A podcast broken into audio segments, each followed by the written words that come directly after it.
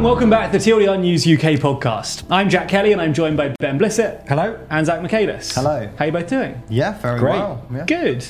In today's episode, we're going to be running through some of the biggest underreported stories from around the world today. We're also going to be talking about Rishi Sunak's latest developments in the emergency Rwanda bill, as well as the implications for him and his government. And then at the end of the episode, we're going to be updating the world leader leaderboard, which, if you haven't seen an episode of the podcast before, we'll explain at the end. But first, let's talk about our underreported stories, and let's start with your one, Ben. Yeah, so mine actually mine comes from the UK this week, but I think it's a really important one. Um, so last week, Rishi Sunak actually lost his first vote uh, in the House of Commons, and it's on um, an issue that has sort of been going on in the background for a little while. So this is the um, contaminated blood scandal. So this was something that actually happened in the 70s and 80s. So um, there was the NHS gave out certain blood products to people, um, and unfortunately, it, the, a lot of them were given out to people with haemophilia, um, and uh, there, a lot of the, these products were infected with things like HIV um, uh, and uh, hepatitis as well, hepatitis C. Um, the government needs to, it was it was done by the NHS, so the government needs to give out compensation for this, but it's not exactly been agreed on yet how how much etc. There was a vote last week on the uh, victims um, victims and crime bill, I think it was, and they th- there was a certain number of backbenchers that pushed for an amendment to this bill. Um, this amendment would set up a scheme to give compensation to the victims, um, and the government lost. It was, as I say, the first. It's not only the first one that Sunak's lost; it's the first lost government vote since the 2019 general election. So what that means now is that the government has about three months to set up this compensation scheme. Now, the government's argument was that we need to wait until the, the inquiry has done its findings and everything, then we'll set up a scheme. Um, there's some interim payments before that, but they were saying we should just hold off. Um, but campaigners have been really pushing for compensation to be paid because it's estimated that um, one person who's affected by the scandal dies every four days. So they, they see it as really important that this compensation gets to the victims as soon as possible. So it was largely Tory backbenchers that voted for this amendment and now means that the government has to set up this scheme. So it's quite a big thing that the government lost this. It's quite a big thing that the government pushed. Um, for the compensation to sort of be withheld until the inquiry's um, done its findings in total. But it's seen, you know, it's seen by backbenchers and campaigners that speed is really of the utmost importance, considering you know how many people are affected, and because it was in the seventies and eighties, people are dying Yeah. um, as this is going ahead. So yeah, first one the government had lost. It's you know quite a, a, a tricky situation for them, um, but yeah, it seems like uh, you know backbenchers seem to think that it's really important that this gets done quicker. Interesting. Zac, what's your underreported story? So mine's pretty miserable as well, unfortunately. I'm about the um, the, the most recent COP communique. So there's obviously COP28 going on in the UAE at the moment, um, and the most recent communique. And it had, at the time of like recording, so we're recording this on what Monday afternoon. It hasn't been verified by all of the like uh, participating states, but the latest readout um, has basically ditched most of the language about fully phasing out fossil fuels and oil and gas, and is instead talking about reducing consumption and production in what they describe as a fair and equitable manner. And like that is euphemistic talk for basically saying that we are going to continue using fossil fuels like basically forever. right? There's, there's no strict deadline. And I think that this is interesting because it's quite abrupt. Like only a year ago, there was a lot of optimistic chat at the last COP about how um, we were all making really good progress on the energy transition. Look at all the investment, um, and look, basically sort of like, oh, we're finally taking this seriously. Um, I don't really know precisely what's changed, but the, the change in tone is really quite notable. And I think it's a bit of slightly depressing sign that you know it was very easy to make targets for future politicians back in the sort of 2010s and the, maybe even the 2000s. But as those targets near and we get to like what we might describe as like the business end of the energy transition, uh, politicians are quickly sort of like turning their nose up at them. And I think you see something, I mean, I think the US is the most acute example of this at the moment because uh, this is something that's gone entirely underreported as well. But the US today is the world's largest crude oil producer, and more than Saudi Arabia and Russia. That's like, I think, the first time. It depends if you include shale, but like really for the first time since some the late 20th century, and that's pretty amazing. And that's just because, you know, basically the Saudis and the Russians have been cutting production to try and push up prices, and the Americans responded by increasing production try and keep the price nice and low. And that just goes to show that even in what should be like a front runner in the energy transition, I mean, the Americans really should be. They're just one of the wealthiest countries in the world. They can afford it. At the end of the day, like um, sort of economic concerns and geopolitics just do trump climate concerns, and it's just quite depressing. I think that the the change in tone uh, from this COP compared to the last one is just it's really really conspicuous, and it's not underreported. I mean, everyone's like talking about it, but given that it is like I think it's fair to say the most important policy issue like facing the world, it is quite it's, it's worth it's worth noting. Absolutely. Yeah. Before we continue and before we get to the UK's latest Rwanda policy and what it means for Rishi Sunak, I just wanted to quickly shout out our newspaper, Too Long, which, if you didn't know, is the full length newspaper that we've made over the last few months and is available right now. It's 32 pages long, features a ton of articles written by the TLDR team and some of our favourite creators. And if you'd like a copy and if you'd like to support the channel, then you can head over to our website, tldrnews.co.uk, to pick up a copy. And if you do so now and you live in the UK, it may well get to you before Christmas. Thanks for your support. Let's get to the meat of the podcast and let's talk about the Rwanda bill, specifically the emergency Rwanda bill, which was announced at the end of last week. Ben, do you want to run through a brief rundown of what that is and what's contained in the bill, just for people who may not have seen this morning's video on the topic?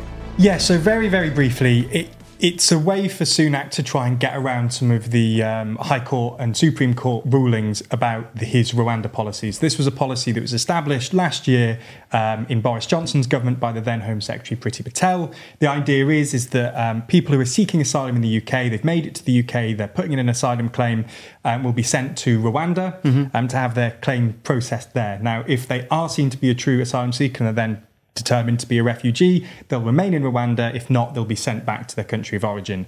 Um, this went through a couple of sort of um, reviews by multiple different um, courts, so High Court, um, Court of Appeal, and then Supreme Court. Um, and it was found that Rwanda didn't have the um, they didn't have a robust enough judicial system to accurately determine who is and isn't an asylum seeker. So the fear was that someone who is a legitimate refugee could be sent back to their country of origin where they could face persecution, which breaks something known as the non-refoulement law, which is part of the UN. Um, it- it's, it's a rule by the UN Refugee uh, Convention, um, and it, it basically says that you can't send an asylum seeker back to a country where they can face persecution. Um, so the way that Sunak wanted to get around this, he had sort of two points to this. First, he wanted to come up with a treaty uh, with Rwanda, which which he did, um, and the idea is is he set up a couple of different things to try and make the um, judicial system a little bit. Uh, you know, more robust, so it has some sort of like um, oversight by the UK effectively. So that has now been signed. It's uh, it needs to be approved by Parliament within 21 days. Um, and he also the second part of that is you know what we're discussing now. It's the emergency Rwanda bill. Now it was the Supreme Court that said that Rwanda isn't safe as a result of the things that I've just sort of discussed. So what this new emer- this emergency bill does is put into law that the courts cannot refer to Rwanda as an unsafe country. So it has to be referred to as safe. Okay. Um, now, this has obviously been criticised by you know some on the left and even some within the Conservative Party by basically saying that courts have determined as fact that Rwanda is not safe, Yeah. and the government's solution to that is basically passing a law that says it it is not not actually by you know making it safe or anything Sure. like that, just by stating you have to refer to it from now on as safe. It's also quite interesting that within the bill, it's got a couple of things in that just seem to be performative. Okay. So there's a little line in there that says that um, Parliament is sovereign. Which, which you know, you can kind of understand if you're doing, you know, like a press release or something like that. Sure. But for it to actually be written in legislation, like that, what, what, like we know this. This Yeah. has been established for hundreds and hundreds and hundreds of years. Why is that aligned line within? It's just to be performative. Um, I didn't know that. That's incredible. yeah, yeah, yeah. It's it's ridiculous. We're now using legislation as like culture war vehicles. Yeah, it's, it's remarkable. Um, so yeah, that, that that's in there as well. So tomorrow is the second reading of this bill, um, and today there's been a well. Today, while we're recording, this is Monday, there's been a whole load of different groups within the Conservative Party that have been making their announcements as to how they're going to vote on this bill, um, which is a bit of a concern for Sunak because you know if he loses that he's he's centered this on it you know his, his whole premiership um, will be defined by this it's one of his key priorities for government um, and he's got people to the left of him and to the right of him both considering whether they're going to vote against it so there's a real risk that he could lose this vote and if he does then he has some serious problems Are you looking at me? I'm looking generally. Yeah, I can continue. I think it's worth. So, I think what's interesting about this is I, I think I can understand. I mean, obviously, you can understand why the left of the Tory Parliamentary Party doesn't want to vote for this. They Yes. just think it's uh, it, it's sort of at least mm, superficially inconsistent with the UK's international obligations. Yeah. It's ambiguous about how it interacts with the relationship between the judiciary and parliament. Um, and obviously, it's just like it's not their vibes. They're generally quite pro immigration, or at least less immigration skeptic than, let's just say, like Sunak and the, the, the cabinet at the moment. Um, but what I do feel bad for Sunak in that he's also getting flack from the right of the party. The right of the party basically are just saying that it's not it's not going far enough, and that ideally, I think Ben will probably know more about this than I do, but they want to include those notwithstanding clauses, and some of them also want to leave the ECHR, um, which is actually the, the sort of like the main body of international law that binds the UK and like prevents the UK from committing these um, uh, Rwanda schemes because um, the UN Convention on Human on Migration is a convention. Like it's not actually that's legally binding, but we are legally signed up to the ECHR, which is the European Convention on Human Rights, and it's enforced by the European Court of Human Rights in Strasbourg. So, for example, when the Rwanda flight was stopped at the last minute, that was the ECHR that Yeah. did it. Um, and so they've said we should just leave it. And just for context, it's worth mentioning the only other European countries that are outside the ECHR are Belarus and Russia. So it doesn't put us in great company. But the what I feel bad for Sunak is that even if you buy those arguments, and Sunak said like I sort of he, he understands his arguments. The Rwandan government said they wouldn't they would ditch the treaty if basically the UK went ahead with either notwithstanding clauses or left the ECHR hmm. because the Rwandan government is terrible optics for them. They Yeah. don't want to be seen. I mean, this ties into Paul Kagame, who's the leader of Rwanda, his like wider policy of sort of trying to modernize Rwanda and bring it into like we might describe as like the Western international community. I mean, maybe too much, but like he's basically trying to change. He's trying to do some good PR for Rwanda, and this obviously isn't good PR Yeah. to be sort of seen to facilitating violations of international law or at least like withdrawals from uncontroversial human rights treaties. So it's not just the notwithstanding clauses that the right are annoyed about either. The thing that they're saying is that the bill specifically focuses on this like Rwanda is safe line. So what? So the ERG made a statement at midday on Monday, which is the day that we're recording. Um, and Marc Francois, who heads it, basically said that he's concerned that um, asylum seekers will launch legal challenges not you know on, on things outside of whether Rwanda is safe. So it, that is focusing so specifically on that clause Sure. that they'll launch what he sees as spurious legal challenges to try and block deportations um, based on you know other uh, other problematic elements. They've also, yeah, that, that ties on to another thing they complain about, which is that it still leaves open the possibility for individual appeals. So yeah, that, that's, that's asylum it, yeah. seekers could make appeals, and the right of the Conservative Party worries that that will mean that this new policy isn't sufficiently deter- deterring other asylum seekers, Mm-hmm. and it's just too like legally ambiguous. But th- I think that's sort of beside the point. The point is that sure Sunak could have gone further in loads of ways that would have made the right of the Tory Party happier. But the Rwandans, Rwanda said we're not going to go ahead with this. So Yeah.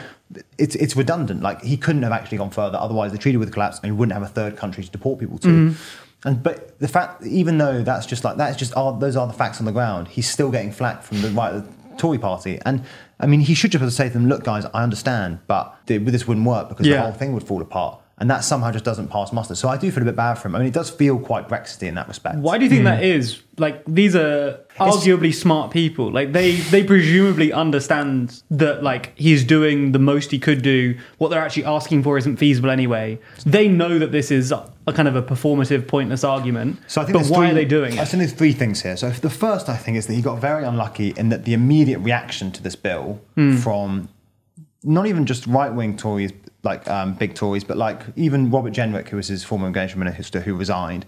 The immediate reaction was very critical. Sure. and I think that's actually Robert Jenrick probably resigned for personal reasons. He probably probably because he's positioning for a better job when Sunak has to resign. I mean, Sure. like, that's cynical, but I think that's uh, maybe it's unfair, and maybe. But he was previously a moderate Tory, and or at least relatively moderate. And he was uh, he was called Robert Generic because he just didn't have like actual It's policy great, positions. it's a great slight, isn't So it? good. Yeah. So good. And the fact that he's resigned over what is quite a, a hawkish immigration policy, saying it's not sufficiently right wing, it just doesn't really, it's not consistent with his previous politics. You see what I mean? So I think it's sort of fair to conclude that he at least had an eye on keeping, you know, on his like future political aspirations. And he's probably hoping that when Sunak goes and uh, most likely outcome is a more right wing leader takes over. This will burnish his right wing credentials in immigration and maybe get him a job in the next cabinet. And then Suella Braverman, who's who's constantly vying, positioning for the upcoming leadership election, she was also quite critical of it straight out the out the blocks. And I think that just set the tone for quite a lot of like right wing Tory MPs, and they just sort of followed suit. The other thing uh, I think about it is the that I think some of them just doubt that Sunak is being even though the Rwandans have confirmed it, they sort of just doubt that that's true. They sort of think like, oh, if you pushed them harder, yeah, sure, you could have got a better Sure. deal. And the third thing, I, th- I, and I do think this is true of quite a lot of the immigration debate, is it's a symptom of like a wider cakeism. Like it's this sort of like we can have our cake and eat. it. We can mm-hmm. just do this. Like we just need to try hard enough. And it is a bit reminiscent of the of the Brexit era mm-hmm. when certain politicians weren't, if they're not blind to the political realities, they at least sort of like were c- conveniently ignore them. Um, and I think that plays into it a little bit. I do just think when it comes to immigration policy, it's, it's become so difficult and so sort of like charged that people are very unwilling to show flex, even if that's just sort of what the that, that those are just a reflection of the realities on the ground. Do you see what I mean? I think there's also an element of just. I know that you sort of touched on this in, in, in your first of those three reasons, but I think there's just an element of positioning, you know, uh, and, and posturing. Um, Sunak's not doing well in the polls. This is something that has become sort of uh, almost like a wedge issue within the Conservative Party um, between the moderates and, and those on the, on the right wing. And I think that there are certain um, people who want to try and show that they really are, you know, going to they're they're really strong on migration and Yeah. all this. So uh, by you, you know undermining the prime minister, saying that he's not going far enough, when he loses the next election, you can then point to him and say, well. He should have gone further, and I was actually saying that he should have gone further, and that's why uh, I should be I should be in the top job or in cabinet or whatever. Sure. Um, so I think there is just this has become so charged, and and the other thing to to just bear in mind with all of this is that. Um, you know, the Conservative Party have been saying for years that they want to bring the number of uh, the, the sort of migration rate down to the tens of thousands. And what we're talking about here is asylum, people who are seeking asylum and small boats and all that kind of thing, which accounts for such a small percentage of um, the migration figures. Uh, that, that this isn't this isn't going to that, that this isn't going to be the thing that brings migra- the migration rate down to the 10s of thousands.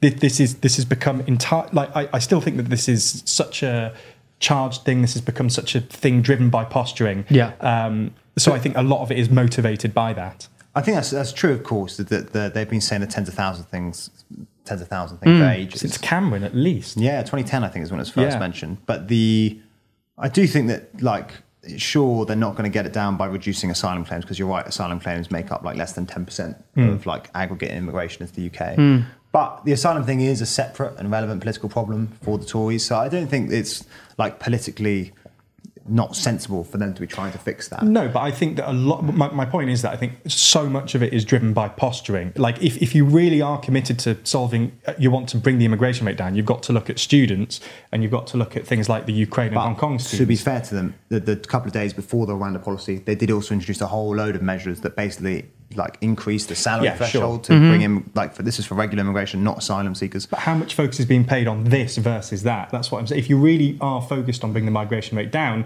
the argument would be about the measures that they Yeah, but I introduced think last that week they're and whether two, they sep- went far they're two separate problems, aren't they? Like they're, they're trying to do both things, and the asylum thing is a real problem for them, and this is why they're focusing on it. I also think that actually, I know that the, the tens of thousands thing is the like the most frequent bit of rhetoric, Mm. but I do think that actually the, the the political problem for them is is with asylum seekers. Like that's the thing that Farage was focused on before he went off to the jungle. Yeah. Uh, that's the thing they're worried about reform running on really in the Yeah. future. Um, and it's the thing that actually the, the public are most worried about. Like the public, if you poll them on like, oh, do you think we should have less students or less Ukrainians or less um, Hong Kong uh, like asylum seekers? Um, I don't know what the it's British nationals overseas. Mm-hmm. Yeah, yeah, yeah. Then they say no, no, no, no, no. But if you ask them, like, you know, do you think the asylum system is broken? They, they say yes, Yeah. basically. So I think this is the fact, the amount of focus paid to this is in some sense a reflection of the public's political priorities. Obviously, we're having this conversation on Monday before the vote happens. Hmm. We've got talk here of people on the left of the Tory party objecting for one set of reasons, people on the right objecting for an entirely different set of reasons. What do we think the vague numbers are going to be here? You're saying there's a chance Yeah. he could lose. How real is that chance, and how big could that loss be? Yeah, so there are so within the Conservative Party, obviously, uh, and we mentioned this in quite a lot of the UK videos we've had these days. It's obviously very factional. So you have six different right-wing Tory factions that are all basing their judgment on how to vote on the ruling by the ERG. So the ERG came out on month so today, as we're recording at about midday.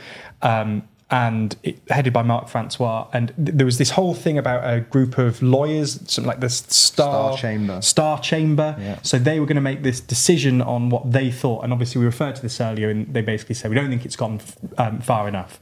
So that was the ruling. So there are now six um, conservative groups. That's the ERG, the New Conservatives, the Common Sense Group, the Northern Research Group, um, and the Conservative Growth Group. So f- five of them um, uh, that are all uh, uh, a lot of them have said that they're going to make their decision about how to vote tomorrow at 6 p.m. today. So we don't know how they're going to vote yet. Yeah. But the, the actual judgment by the, the lawyers in the ERG was that we don't think it goes far enough. So we can expect them to at least push back a bit. Whether they're going to go as far as to not vote for it, that's that's a separate question. Yeah. Francois hinted today that he thinks that the vote should be pulled, but he hasn't actually said that they're going to. He's going to try and instruct the ERG to vote against it. So we don't really know about that yet.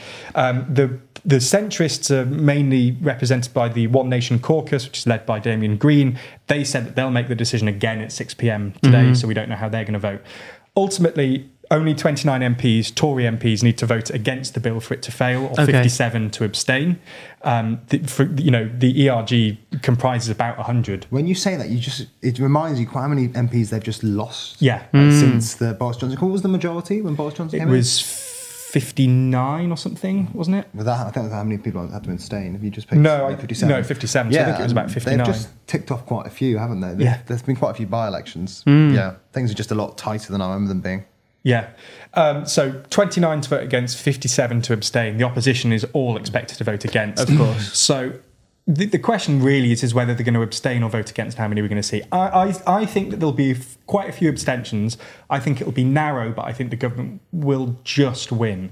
Is, is is my thought. I think that the main groups tonight will suggest that they're going to vote in favour. And, and one other quick thing just to bear in mind as well is that this is only the second reading. Hmm. So there is some discussion at the minute that those on the right are going to try and seek an agreement with Sunak that they'll vote in favour of it at this point Yeah. if Sunak is open to scheduling amendments you know in the committee stage in early next year and i think that that is likely what's going to happen Okay. so i think that they're going to come to some agreement where they vote in favour on the understanding that they can maybe get some amendments in at the beginning of next year because if he loses this vote tomorrow then you know things are really going to look bad for him and, and his premiership And what would that look like? Obviously, you mentioned in your underreported story the first government loss since 2019. This Yeah. would be the second. yeah More significant considering the last one was underreported. Yeah. Um, what does that look like for his premiership, his government, the prospects of another election, etc.? Well, talk and possibly letters of no confidence will be, you know,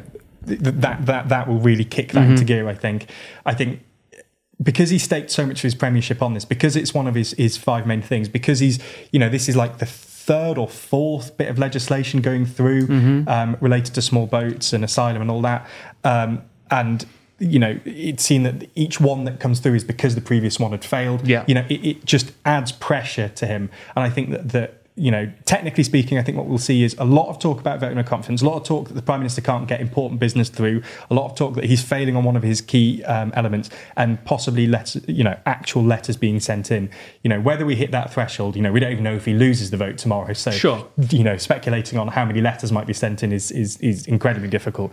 But I think it, it's very possible that we'll get quite a lot of letters sent in. And, you know, if they hit that threshold, I don't know exactly what the threshold is, 55 letters, I think, um, then, you know, it'll be a vote of no confidence in him. You know, I'm I, I feel fairly confident. I know that there's so many things f- for that to happen, but I feel fairly confident that even if we were to get there, he'd win. Okay. Um, but, you know, very, very undermined.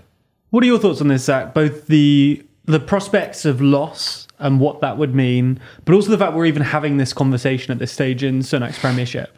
I do actually just feel it. I mean, this is not a popular opinion, but I do actually just feel a bit bad for him. Sure. Like it's just it's such chaos. I do you know what I mean? Like I, oh, I don't know. I Like I, I feel like this is.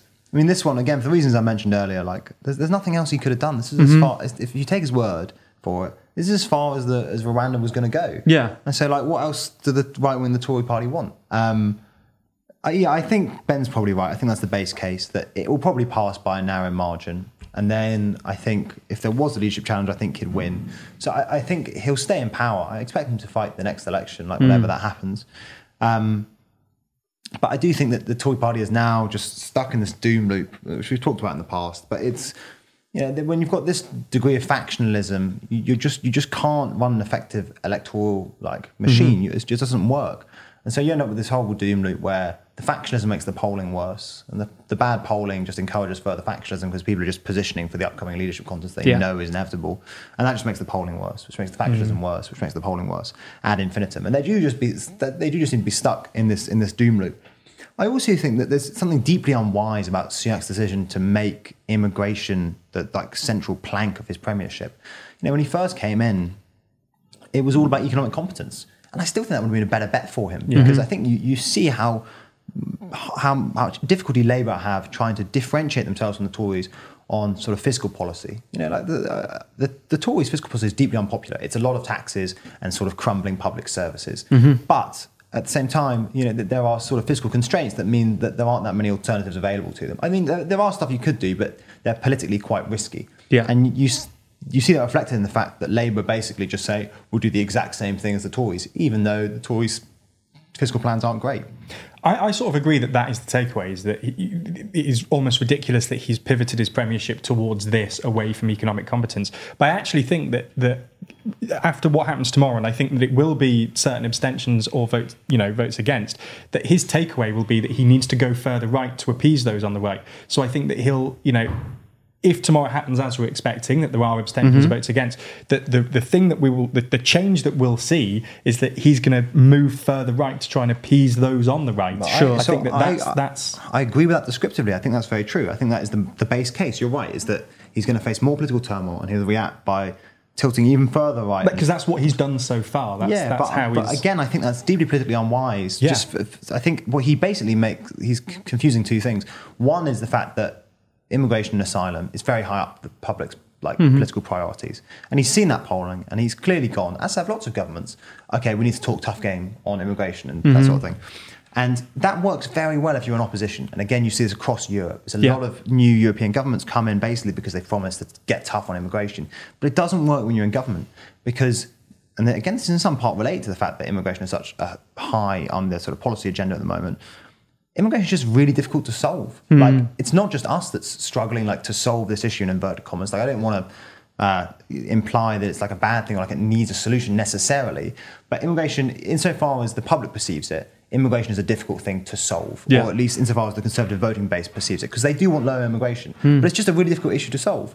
Um, and so I think what you should have really done is looked across Europe and seen that even those right wing governments that come in promising to fix immigration, Giorgia Meloni is a very good example of for example, when they actually get into government, they really struggle to do it because it's a really complicated problem, not just legally. We have all these international like human rights obligations via the ECHR, for example. Um, and but it's also economically in that various parts of our economy, especially parts of the public sector, just do rely on immigration.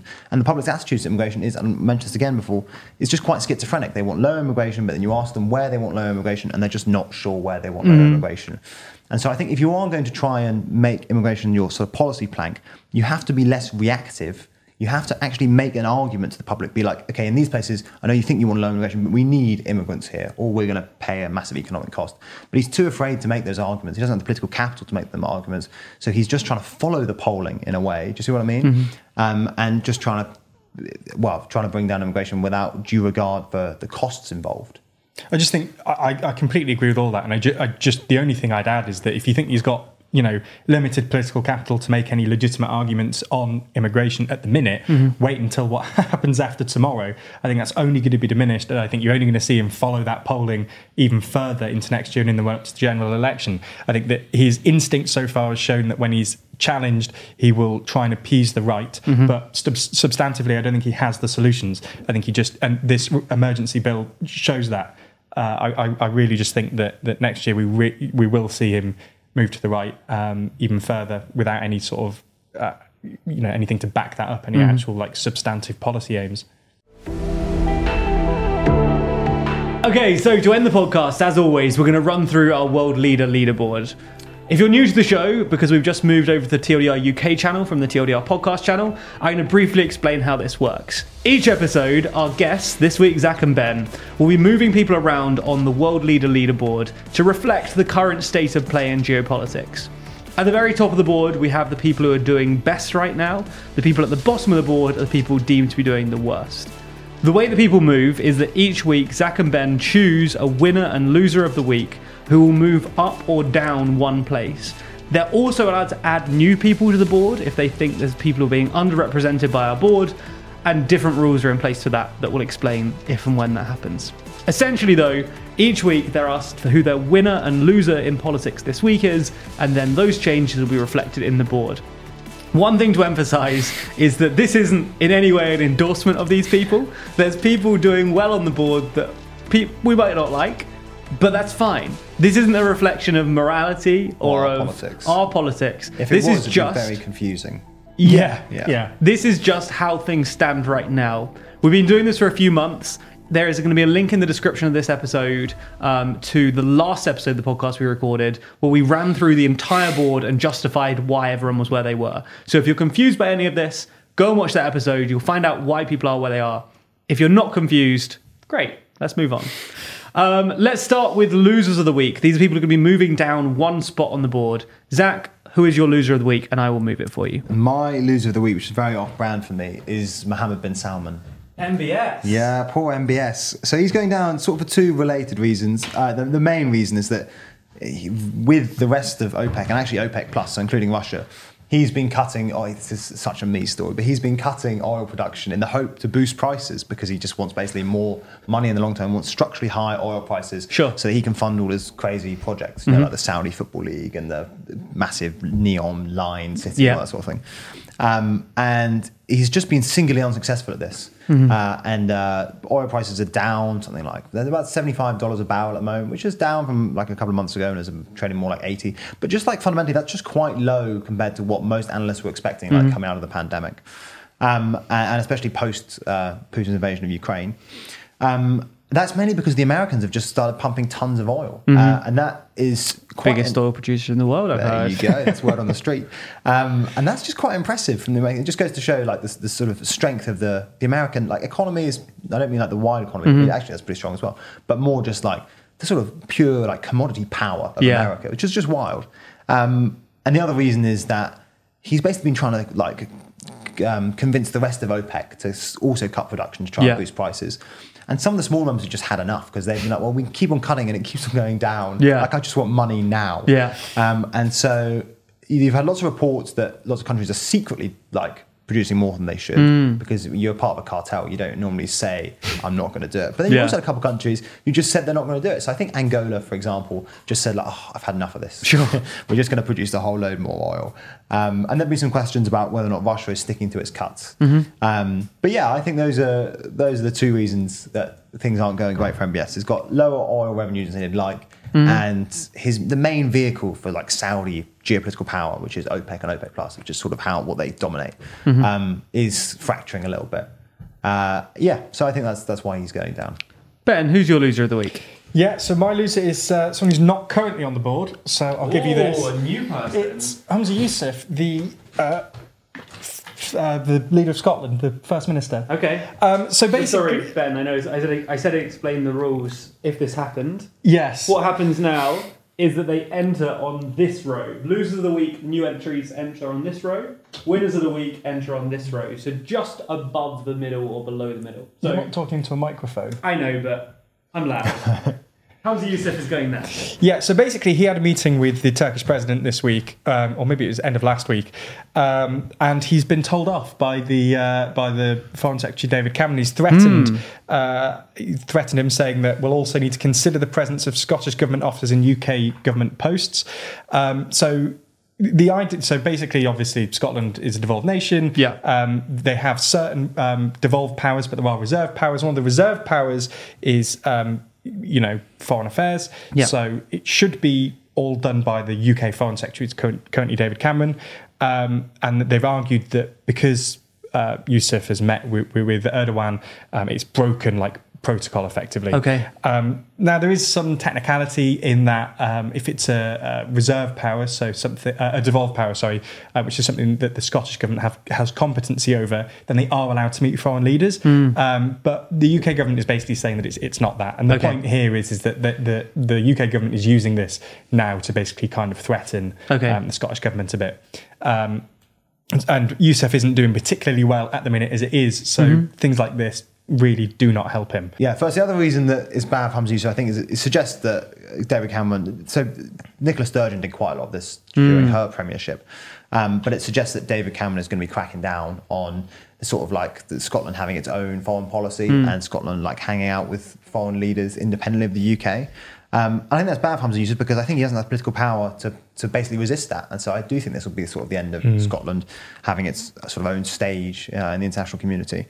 The other reason I think it's bad is because, and I understand why it happened, but of all the foreign leaders to like meet with and sort of like uh, try and forge your own independent foreign policy, I, Erdogan is probably not the one. Like he's not that popular in the UK. Sure. Um, and I understand why he did it. I mean, Erdogan presumably tried to get Humza Yousaf because Erdogan is one of the staunchest supporters of um, is of Palestine, rather, um, or staunchest critics of Israel, shall we say?